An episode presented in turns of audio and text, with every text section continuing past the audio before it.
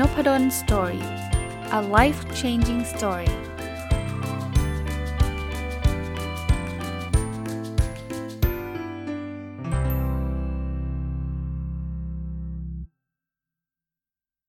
สวัสดีครับ ยินดีต้อนรับเข้าสู่นพดล story podcast นะครับ วันนี้จะเอาหนังสือที่ชื่อว่า 363 วันวิ่งตามฝันในนิวซีแลนด์นะครับ เขียนโดยคุณวสุสุขสมสดนะครับ ก็เป็นหนังสือที่ผมได้มาจาก ทางอมรินนะ แต่ว่าเข้าใจว่ามาจากสำนักพิมพ์ Wish Books นะครับ เริ่มต้นนันแรกก่อน ความประทับใจแรกนะ คือตอนแรกผมคิดว่าเป็นหนังสือนำเที่ยวนะครับผมว่าหน้าปกก็นึกนึกออกไหมฮะหน้าปกฟ้าฟ้ามีรองเท้าคู่หนึ่งวางอยู่อะไรเงี้ยนะครับ คือก็ก็เลยวางไว้นะเพราะว่าตอนช่วงนี้ก็ไม่ได้มีความคิดว่าจะไปเที่ยวไหน เพราะว่ามันไปไม่ได้ แต่ส่วนตัวเคยเล่าให้ฟังนะว่าชอบไปเที่ยวนิวซีแลนด์นะครับ เคยไปอยู่อยู่หนหนึ่งแล้วขับรถเที่ยวอะ่ะ เกาะใต้นะ โอ้ยสวยจริง ๆ นะครับ มีโอกาสได้กลับไปแน่นะครับก็เลยเลยยังไม่ได้อ่าน คราวนี้เมื่อสัก2อสวันที่แล้วนะครับ ก็เห็นมันวางอยู่แล้วหนังสือมันก็จะเรียกว่าเล่มมันก็ไม่ได้หนามากเกินไปนะแล้วก็อ่านหนังสือภาษาอังกฤษติดติดกัน แล้วมันบางทีมันมีล้าบ้างนะภาษาอังกฤษมันอย่างที่ว่าอย่างที่ว่าครับเราไม่ใช่เป็น native language นะไม่ใช่เป็นภาษาคุณพ่อคุณแม่เรานะวันนั้นอ่านมันก็ไม่ได้เร็วเหมือนภาษาไทยก็เลยบอกอะหยิบเล่มนี้มาพลิกๆดูดีกว่า มันคงมีรูปสวยๆเนาะปรากฏว่าพออ่านแล้วโอ้โหมันคนละประเด็นเลยฮะคือมันไม่ใช่หนังสือนำนำเที่ยวเลยครับ มันเป็นหนังสือของการใช้ชีวิตของคนคนหนึ่ง ที่คุณวสุเนี่ยนะฮะไม่แน่ใจเผอิญท่านเขียนภาษาอังกฤษนะครับ ถ้าอ่านชื่อหรือนามสกุลท่านผิดต้องขออภัยด้วยนะคือผมเล่าเอาคร่าวๆแล้วกันนะครับ เผื่อว่าท่านจะไปอ่านเองนะครับ คือคุณวสุก็เป็นเหมือนกับมนุษย์เงินเดือนทั่วไปนะครับ เรียนจบจากมหาลัยชั้นนำแห่งหนึ่งในประเทศไทยนะ แล้วก็พอจบแล้วก็ไปทำงาน เป็นพนักงานออฟฟิศนี่แหละนะครับทำงานก็ได้เงินเอามาใช้เดือนชนเดือน มันไม่ใช่แค่เดือนชนเดือนด้วยซ้ำครับ คุณวสุก็เริ่มไปรูดบัตรเครดิต แล้วก็ผ่อนขั้นต่ำไปใช้บัตรเงินสดกดเงินมาเป็นหนี้อะพูดง่ายๆนะก็ มีความคิดว่าอยากจะไปต่างประเทศ แต่ตอนนั้นเนี่ยโหพอพอคิดว่าจะต้องไปเรียนปริญญาโทต่างประเทศเนี่ยมันก็ต้องใช้เงินมากมายนะครับ ก็สมัครโทไว้เมืองไทยเหมือนกัน ก็คิดว่าจะเรียนโท แต่ไปไปมาๆเนี่ยก็เลยได้แนวคิดว่าเอ๊ะเราลุกขึ้นมาแล้วก็ไปใช้ชีวิตอยู่ต่างประเทศดีไหมไม่ได้เรียนนะ คือไปใช้ชีวิตจริงๆนะใช้ชีวิตแปลว่าไม่ใช่ไปเที่ยวเลยนะครับ เพราะว่าเงินก็ไม่มีคือจะไปหางานทำแบบ แบบลุยเลยอะลุยลุยไปถึงนิวซีแลนด์แล้วก็หางานทำเลย เพราะเออนิวซีแลนด์เนี่ยเขาก็เปิดโอกาส ว่าเออคุณคุณมันมีวีซ่าประเภทเนี้ย ผมก็เรียกไม่ถูกนะวีซ่าประเภทอะไรก็ไม่รู้แหละ แต่ว่าคือทำงานไปด้วยก็ได้เที่ยวด้วยก็ได้นะ ให้เวลา 1 ปี เป็นจึงเป็นชื่อของ 363ทำไมไม่ 365 เพราะว่าคุณวสุไป 363 วันนะครับกลับก่อน 2 วันก็ก่อนวีซ่าจะขาดอะพูดง่ายๆนะ ผมอ่านแล้วเนี่ยต้องนับถือจิตใจเลย คือหนึ่งคือ คนเขียนเองไม่ได้เป็น โอ้โห แบบเกิดเมืองนอกภาษาอังกฤษดีอะไรเงี้ยนึกออกไหมเป็นเด็กจบปริญญาตรีอะแล้วก็เขาบอกภาษาอังกฤษเขาดีเหมือนกันแต่ดีด็อกนะดีด็อกก็คือได้เกรดไม่ดีเลย พูดฟังไม่รู้เรื่องเลย แต่มีความกล้ามากๆ แล้วตอนนี้นะเล่าตัดมาถึงภาพสุดท้ายนะครับ คือตอนนี้ท่านก็อยู่ต่างประเทศแล้วนะทำงานแบบ เรียนจบปริญญาโทต่างประเทศที่ออสเตรเลียนะครับ แล้วก็ทำงานเป็นเรื่องเป็นราวเลยครับ เป็นซิติเซนเลยฮะที่ที่ที่นู่นครับที่ออสเตรเลีย ก็เลยเลยลุกขึ้นมาเขียนหนังสือเล่มนี้ว่าเนี่ยแหละการที่เขาได้ไปนิวซีแลนด์เนี่ยแหละคือการเปลี่ยนชีวิตเขาหลังจากนั้นคือหลังจากกลับจากนิวซีแลนด์ก็ไม่ได้มีเรื่องราวอะไรต่อนะครับเล่มนี้ไม่ได้พูดถึงจนกระทั่งได้งานทำหรือได้เป็น citizen ที่ออสเตรเลียนะครับคราวนี้เอาเอามาเล่าทำไมนะอ่านแล้วเนี่ยผมได้ข้อคิดหลายเรื่องนะ แล้วมันมีคำจะเรียกว่าคำคมของหลาย ๆ คนอะไรเงี้ย ผมว่าขออนุญาตเอามาเป็นเป็นข้อคิดแล้วกันนะครับ เรื่องราวมันมีประมาณนี้ผมคงไม่ไปเจาะเรื่องราวว่าคุณวสุไปทำงานอะไรที่ไหนนะครับลำบากลำบนยังไง แต่ว่าเรื่องมันเรื่องมันโอ้โหมันมันดูรู้เลยว่าไม่ง่ายอะนะไปเก็บผลไม้ ตั้งแต่เช้าจดเย็นไปอยู่ที่พักที่แบบต้องไปอยู่ร่วมกับคนอื่น ย้ายไปเมืองนั้นเมืองนี้อะไรแบบนี้นะครับ ไปเสิร์ฟอาหาร เครียดมากเดินออกมาอะไรประมาณนี้นะครับอะคราวนี้ผมผมเอาไอ้ข้อสรุปที่ผมคิดว่าน่าจะเป็นประโยชน์กับหลาย ๆ ท่าน ตัดเป็นข้อความมาอ่านให้ฟัง แล้วก็จะเสริมความคิดเห็นของผมเข้าไปนะครับ อันแรกนะ คุณวสุเขียนบอกว่าการใช้ชีวิตเช่นนี้ คือการให้ความรู้สึกนึกคิดของคนอื่นเข้ามามีอิทธิพลต่อการกระทำและการตัดสินใจของเราตลอดเวลา โดยที่เราเองก็ไม่รู้ตัว เป็นวงจรการใช้ชีวิตที่ทำให้เปลือกนอกดูดีขึ้น แต่ภายในกลวงไร้หลักยึด โอนเอ็นไปตามสิ่งแวดล้อมภายนอกที่เข้ามากระทบ ที่สำคัญคือเกือบจะทำให้ความฝันที่ผมคิดไว้พังทลายลง เพราะติดกับดักการใช้ชีวิต จนเกือบหาทางออกไม่เจอนะครับ คือคุณวสุเล่าถึงตอนที่จบใหม่ๆฮะอย่างที่เล่าให้ฟังครับเขามีความฝันว่าอยากจะไปเมืองนอกอยากจะอะไรเงี้ยแต่กับใช้ชีวิตแบบอีกแบบหนึ่งอะนะครับ กินเที่ยวซื้อของเกินความจำเป็น ใช้จ่ายฟุ่มเฟือยนะครับ แล้วก็ติดหนี้ติดสิน เพราะว่าต้องการที่จะดูดีในสายตาคนอื่นว่าโอ้ยฉันมีของนู่นฉันมีของนี้ฉันมีเสื้อใหม่ ฉันมีแบรนด์เนมอะไรแบบเนี้ย คุณวสุก็เลยบอกใช้แบบนี้คือเอาความเห็นคนอื่นเข้ามามีอิทธิพลในการตัดสินใจของเรานะครับทำให้เปลือกนอกดูดีขึ้นแต่ภายในกลวงไร้หลักยึดนะครับ เกือบจะทำให้ความฝันพังทลาย โชคดีนะที่ลุกขึ้นมา แล้วก็เฮ้ยไม่ได้แล้วฉันจะไปต่างประเทศ ไปทำงานหาเงินนะไปต่างประเทศไม่ได้ไปเที่ยวนะนิวซีแลนด์นี่ทำงานหาเงินแล้วแล้วสุดท้ายเนี่ยก็สามารถคืนหนี้ได้หมดด้วยอะ กลับมานะครับ ใครที่ตอนนี้กำลังใช้ชีวิตแบบนี้ ผมไม่ได้บอกว่าต้องลุกออกมาแล้วออกไปทำงานเมืองนอกอย่างเดียวนะเอาแค่ว่าสลัดให้หลุดวงจรชีวิตนี้ ไม่จำเป็นต้องอยู่เมืองนอกเราก็หลุดได้นะ อยู่เมืองไทยนี่แหละ ถ้าสมมุติว่าโดยเฉพาะเด็กจบใหม่ๆโอ้โหมีเงินเดือนหมื่นเจ็ดแต่ใช้เงิน5 0,000อย่างเงี้ยต้องหยุดละอย่างน้อยๆสเต็ปแรกต้องหยุดละนะเราเราไม่จำเป็นต้องหรูเหมือนใครครับ เราไม่จำเป็นต้องเอเขามี iPhone รุ่นใหม่เราต้องมีทันทีนะครับ ตามฐานะ ผมไม่ได้บอกว่ามี iPhone ผิด มีก็ได้ แต่ว่าถ้าเราต้องต้องกู้เงินไปซื้อเนี่ย ส่วนตัวไม่แนะนำนะครับ ภายนอกดูดีแต่ภายในกลวงคือมันไม่ได้มีอะไรเลย เราก็พยายามจะเติมให้มันเต็มขึ้นมานะครับ ก็อันนี้เป็นเป็นบทเรียนอันที่1นนะอะคราวนี้มามาถึงบทเรียนอันที่ 2 มันเป็นบทเรียนที่คนเขียนเนี่ยเขาต้องไปหางานที่นิวซีแลนด์นึกภาพนะ คือภาษาอังกฤษก็ไม่ได้นะ แล้วต้องเดินแบบเดินลุยเข้าไปหรอกพี่พี่มีงานให้ผมทำหรือเปล่า ไม่ต้องภาษาอังกฤษหรอกแค่ภาษาไทยอะ่ะ ผมว่าหลายคนก็ไม่กล้า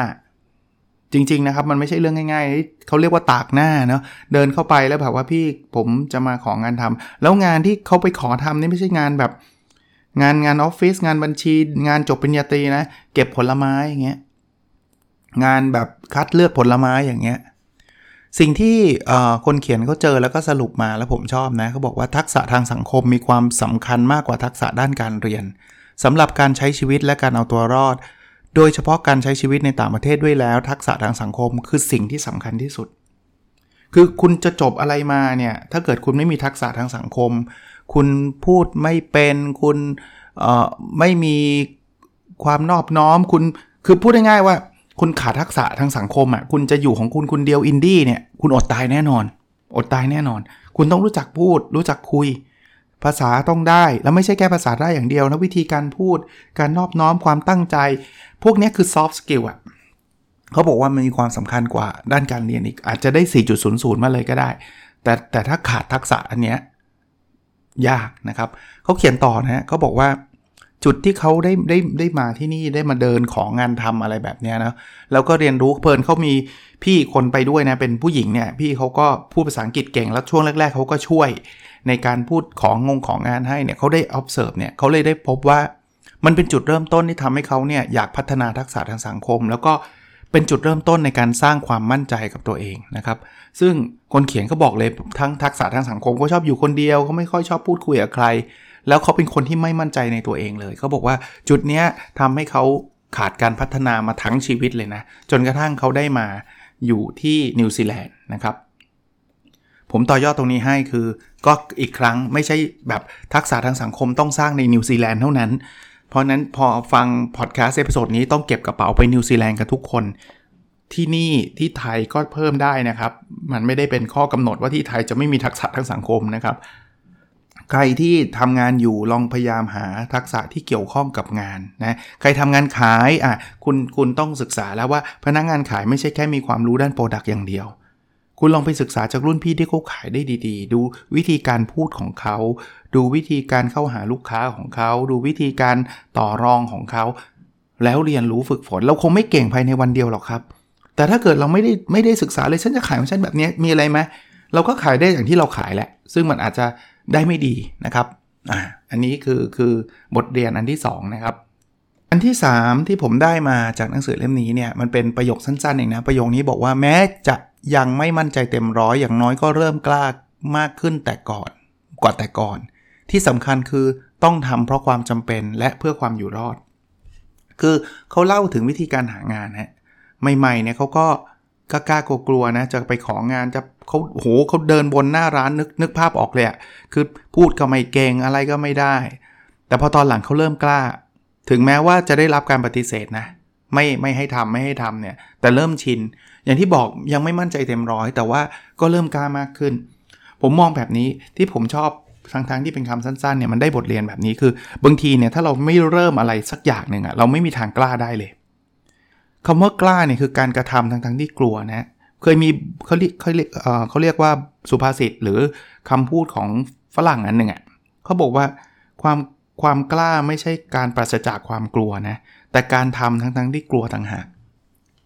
ผมไม่ได้บอกให้ขั้นกล้าบ้าบิน ในเรื่องที่มันมันมันสำคัญมันซีเรียสมันย้อนกลับไปไม่ได้ อันนั้นต้องคิดเยอะๆ ต้องกลัวถูกแล้ว แต่ถ้าเป็นเรื่องที่อย่างอย่างเช่นเดินไปของานเนี่ยมันอย่างมากก็ถูกปฏิเสธ ผมแนะนำแบบนี้ลุยครับ ลองกล้าดูครับ มันอาจจะไม่ได้เพอร์เฟกครั้งแรก แล้วอาจจะโดนปฏิเสธจริง ๆ แต่ถ้าไม่กล้าเนี่ยมันโดนโดนปฏิเสธแน่ๆไงมันคือศูนย์แน่ๆไงเรื่องอะไรจะไปอยู่กับศูนย์ไปเรื่อยๆ จริงไหมครับ เพราะนั้นลองดูนะครับ ถ้าเรื่องที่มันแบบว่าโอ้ยถ้าเกิดโดนปฏิเสธแล้วติดลบเป็นหนึ่งร้อยไอ้อย่างนี้ต้องคิดอย่างนี้ต้องคิดนะครับคราวนี้อันถัดไปครับที่เป็นบทเรียนคือแล้วแล้วแล้วทำไมคนนี้เขาถึงกล้าเขาบอกงี้ เราต้องมีความเชื่อมั่นว่าเราทำได้และทำได้ดีกว่าที่คาดหวังเอาไว้นะครับ ความเชื่อมั่นว่าเราทำได้และลงมือทำแม้จะเป็นสิ่งเล็กๆ แต่จะเป็นจุดเริ่มต้นที่สำคัญในชีวิต ที่จะทำให้ตัวเราเองเปลี่ยนวิธีคิด จากการตีตีกรอบความคิดว่าทำไม่ได้ เปลี่ยนเป็นความคิดใหม่ที่เชื่อมั่นว่า เราสามารถทำอะไรหลายอย่างในชีวิตได้ ถ้าตั้งใจจริง ชอบอีกแล้วนะครับ คืออย่างที่ผมเรียนเลยตีเมื่อกี้เลย นั่งเฉยๆอะ่ะ มันไม่กล้าหรอกครับ ถ้าถ้าสมมุตินะท่านท่านอยากจะทำอะไรสักอย่างหนึ่งแล้วท่านก็คิดแล้วท่านก็กลัว ซึ่งเป็นเรื่องปกติสเต็ปแรกมันเป็นแบบนี้คิดเสร็จฮึกเหิมไม่เอาดีกว่ากลัวว่ะหยุดไว้ก่อน แล้วหวังไว้ว่าวันหน้าเนี่ยท่านจะทำผมบอกได้เลยว่าส่วนใหญ่จะไม่ได้ทำเหตุผลเพราะว่าวันหน้าท่านก็จะมีความคิดแบบนี้แหละว่ามันกลัว คือความกลัวมันจะไม่ไม่มีทางหายไป ถ้าท่านไม่ได้เริ่มทำอะไร กลับมาอีกครั้ง ที่ concept คือเริ่มทำไม่ใช่เริ่มมูทะลุ เริ่มแบบไปกู้มา 10 ล้านมาทำไม่ใช่ เริ่มเล็กๆ step เขาถึงบอกกับสิ่งเล็กๆเนี่ยเป็นจุดเริ่มต้นที่สำคัญในชีวิตทำธุรกิจอยากทำใช่ไหมครับ อย่าเพิ่งลาออก เพราะลาออกเดี๋ยวชีวิตพังใช่ครับ มีโอกาสพังเลยครับ แต่เริ่มวันเสาร์อาทิตย์ไงทำมาหนึ่งปีแล้วไอ้ weekend entrepreneur เนี่ยก็เล่าให้ท่านฟังอยู่ตลอดเวลาว่า ไม่รู้ผมผมก็ เคารพนะการตัดสินใจของแต่ละท่านว่า บางคนบอกว่าอาจารย์ผมไม่เห็นต้องมันเสาร์อาทิตย์เสาร์อาทิตย์เลยผมออกมาเลยแล้วผมเริ่มแล้วตอนนี้ผมก็รวยละใช่ครับ แต่ผมว่ามันอาจจะรวยสำหรับท่านไงหรือท่านอาจจะโชคดีหรือท่านอาจจะเก่งก็ได้แต่บางคนเขาอาจจะออกมาแบบนี้แล้วล้มเหลวไงวิธีของผมคือผมจะค่อยๆก้าวครับก้าวไปจุดที่ถ้าพลั้งถ้าพลาดไม่เจ็บมาก มันอาจจะเจ็บใจแต่มันไม่ได้เจ็บเจ็บแบบ ลุกขึ้นมาไม่ได้เลยอะไรเงี้ยนะครับ ก็หนังสือเล่มนี้เขาก็เล่าให้ฟังนะครับเขาก็เขาก็มีบทเรียนต่างๆ แล้วผมก็เสริมมาให้นะอีกอันที่เป็นบทเรียนนะครับคุณวสุเขียนบอกว่า ความยากลำบากในชีวิต เป็นจุดเริ่มต้นที่ทำให้เกิดการเรียนรู้ ฝึกการควบคุมอารมณ์ ฝึกความอดทนอดกลั้น โดยรู้ว่าถ้าตัดสินใจทำสิ่งที่ไม่ดีลงไปจะไม่มีใครช่วยเหลือเราได้นะครับ คือต้องเล่าแบ็กกราวน์นิดหนึ่งนะ ผู้เขียนเนี่ยก็ไม่ได้แบบเป็นคนยับยักจนข้นแค้นขนาดนั้น ก็เป็นมีพออยู่พอกินอะนะครับเรียนในในในกรุงเทพนี่แหละ แล้วก็จริงๆเป็นคนต่างจังหวัดนะครับ เข้ามาเรียนในกรุงเทพ แล้วก็ได้เงินเดือนแบบหมื่นเจ็ดหมื่นแปดอะไรเงี้ยคือเป็นมนุษย์เงินเดือนธรรมดาธรรมดานะแต่พอไปอยู่ที่นิวซีแลนด์เนี่ย คราวนี้แบบโอ้โหโดนแรงกดดัน เพราะว่าต้องหาเงินเก็บเงิน ก็ไม่ได้ไม่ได้เก็บเงินไปเที่ยวอย่างเดียวนะ เก็บเงินจะต้องใช้หนี้ที่เคยทำไว้ตอนที่จบใหม่ ๆออกมา เพราะฉะนั้นเนี่ยเขาก็ต้องตื่นแต่เช้าเลยทำงานหลายกะเลยนะกลางวันทำงานโรงงานคัดผลไม้ กลางคืนไปทำร้านอาหารตอนเย็นอะไรเงี้ยมันก็เหนื่อยมันก็ท้อใช่ไหมก็เลยมาที่ข้อข้อสรุปเมื่อกี้ครับว่าความยากลำบากในชีวิตเป็นจุดเริ่มต้นทำให้เกิดการเรียนรู้ เขาได้เรียนรู้อะไรหลายๆอย่าง ได้ฝึกควบคุมอารมณ์ ฝึกความอดทนอดกลั้นบางทีโดนด่า แล้วภาษายิ่งไม่ได้อีกอย่างเงี้ย พูดคือคนที่อยากใช้งานเราเขาก็พูดอยากอยากจะพูดทีเดียวเลยรู้เรื่องไง แต่เราไม่ได้ แต่ถ้าเกิดเราทำอะไรไม่ดีเนี่ย มันจะไม่มีใครช่วยเหลือเรานะครับ ก็เป็นการฝึกตัวเองทำให้เขาได้เติบโตขึ้นมานะครับ ผมว่าเป็นอะไรที่น่าสนใจนะ คนเขียนเนี่ยบอกอีกครับว่าเขาเคยอ่านหนังสือนะครับ แล้วเขาก็พบว่ามันเคยมีหนังสืออันนี้อันนี้เป็นคลาสสิกเคสเลยนะครับว่าอ่านหนังสือหรือเปล่าไม่รู้นะเขาบอกว่า เคยได้ยินว่าคนอายุมากขึ้นเนี่ย เวลาไปถามว่ารู้สึกเสียเสียใจอะไรมากที่สุดในชีวิตเนี่ยคำตอบคือเสียใจที่ไม่ได้ตัดสินใจเดินตามความฝัน ในขณะที่มีความพร้อมทั้งกำลังกายและกำลังความคิดที่จะทำได้ พอรู้ตัวตัวอีกทีก็สายเกินไปเสียแล้ว อย่างที่ผมเล่าแบ็กกราวเมื่อกี้ คือคนเขียนเนี่ยเขามีความฝันว่าเขาอยากไปอยู่ต่างประเทศ เขาอยากไปเรียนต่างประเทศอะไรเงี้ยเขาก็เขาก็ให้กำลังใจตัวเองว่าเขาอะคิดถูกแล้วนะ ที่เขาลาออกจากงานแล้วเขาก็มาเรียนต่างประเทศ มาอยู่ต่างประเทศ มาใช้ชีวิตอยู่ต่างประเทศนะครับ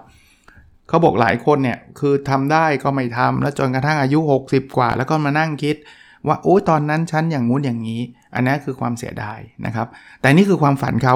ก็ มันแล้วแต่นะความฝันแต่ละคนก็ไม่เหมือนกัน บางคนอาจจะไม่ได้ฝันไปต่างประเทศ ท่านก็ไม่ต้องไปนะครับ บางคนบอก เอ้ยเขาไปเราต้องไปไม่เกี่ยวนะ อันนี้คือความฝันเขาเขาอยากไปนะครับ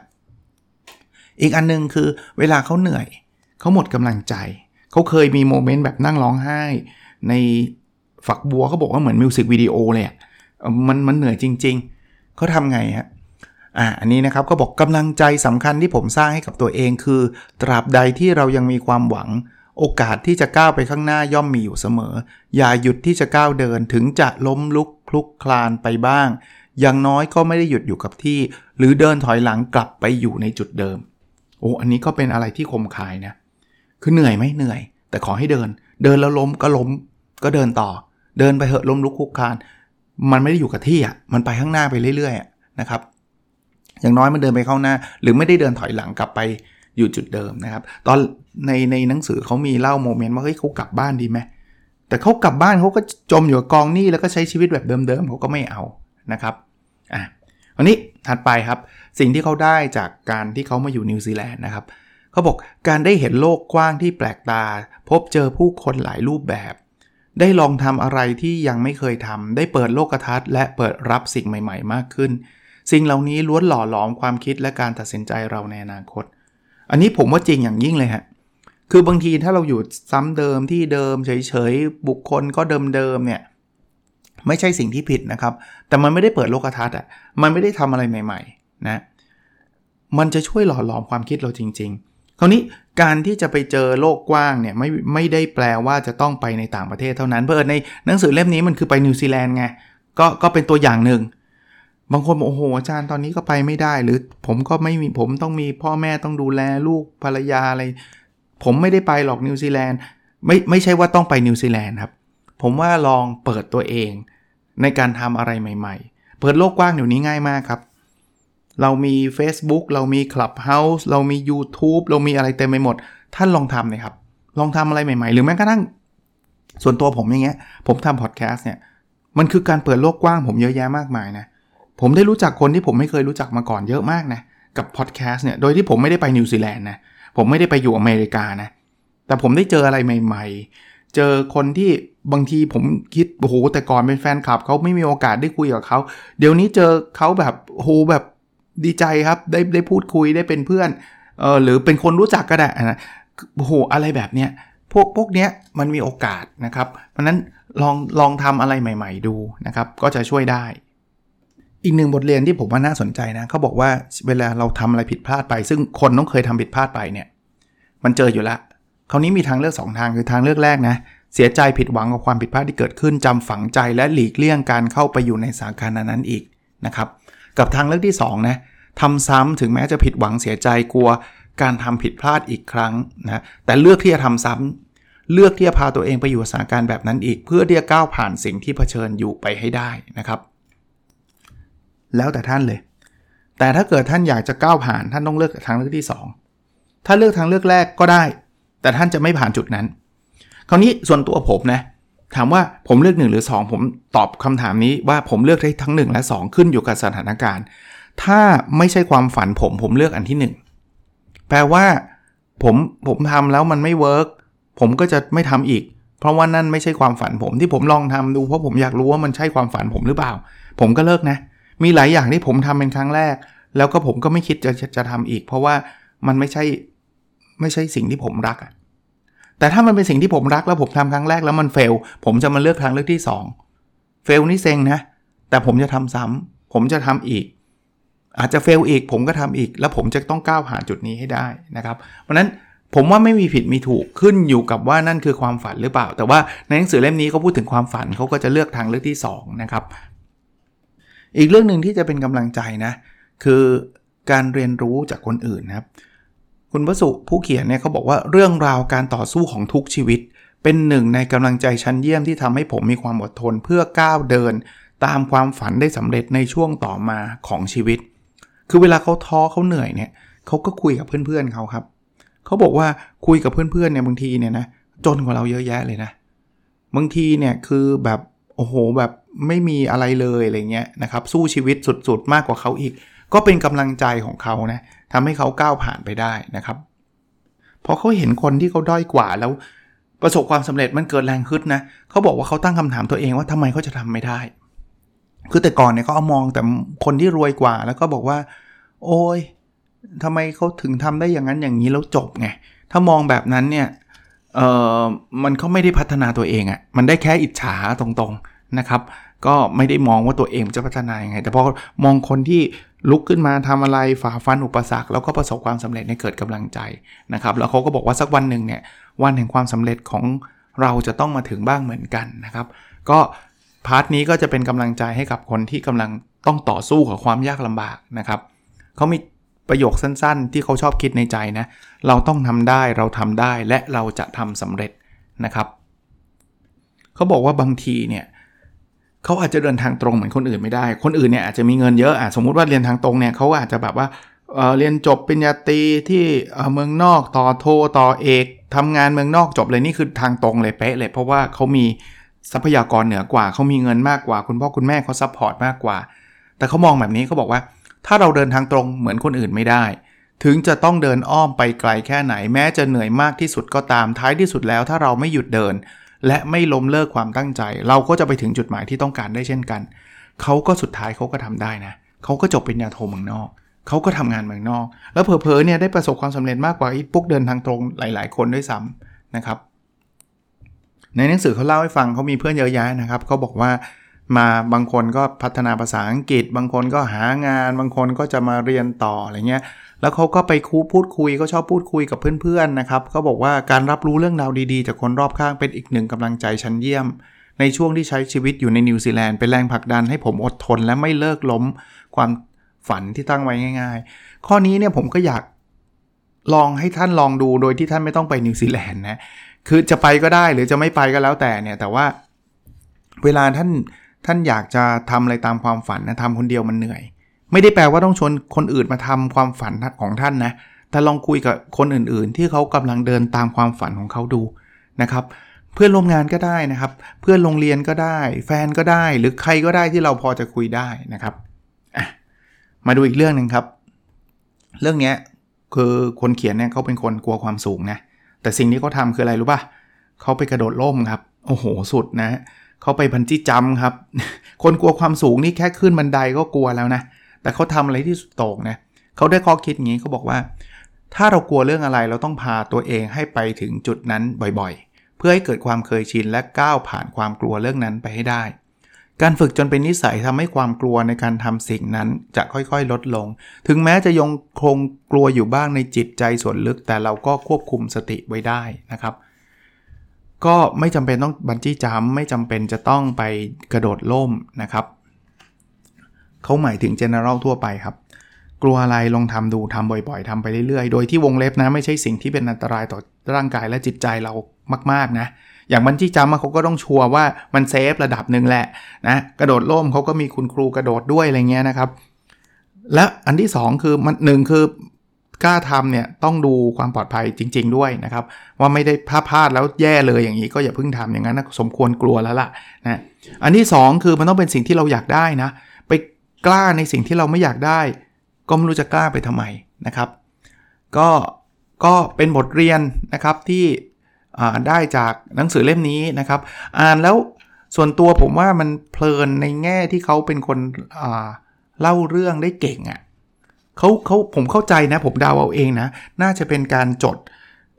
บันทึกไว้หรือว่าอาจจะเป็นการสะท้อนสิ่งที่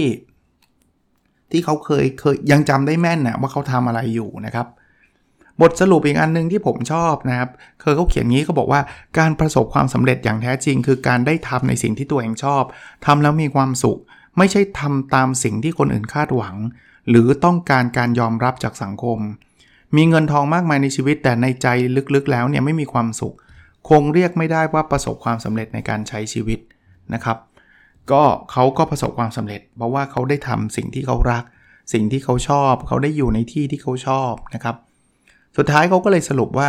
ก็เลยเขาเลยเขียนหนังสือเล่มนี้ เพราะว่ามันมีเรื่องราวมากมายที่อาจจะเป็นประโยชน์ แล้วสร้างแรงบันดาลใจให้กับคนที่เคยมีปัญหาชีวิตอย่างผมนะครับ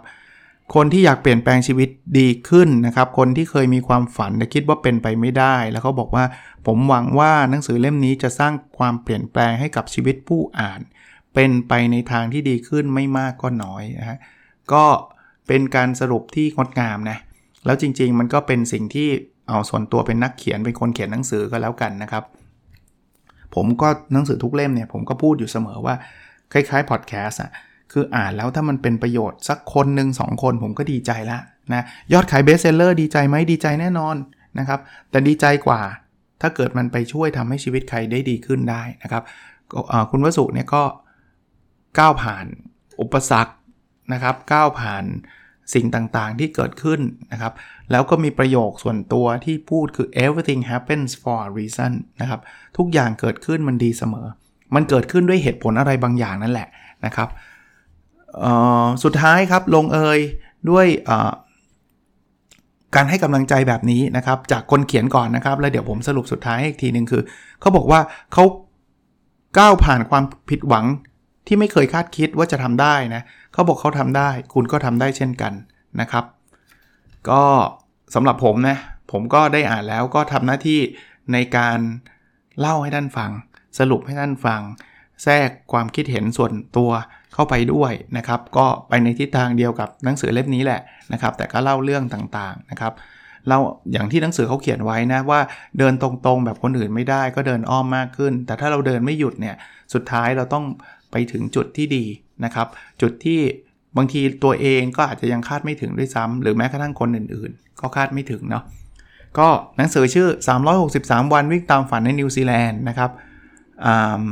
ลองไปอ่านดูได้นะครับ หนังสือมันให้กำลังใจมากกว่าจะเป็นหนังสือเที่ยว คือตอนแรกคิดว่าหนังสือเที่ยว หรือหนังสือนักวิ่งไปวิ่งตามนิวซีแลนด์อะไรเงี้ยไม่ใช่ไม่ใช่นะครับ เป็นเรื่องราวของคนคนหนึ่งผมก็อ่านรวดเดียวจบนะโอเคนะครับ หวังว่าจะเป็นประโยชน์แล้วเราพบกันใน episode ถัดไปครับ สวัสดีครับ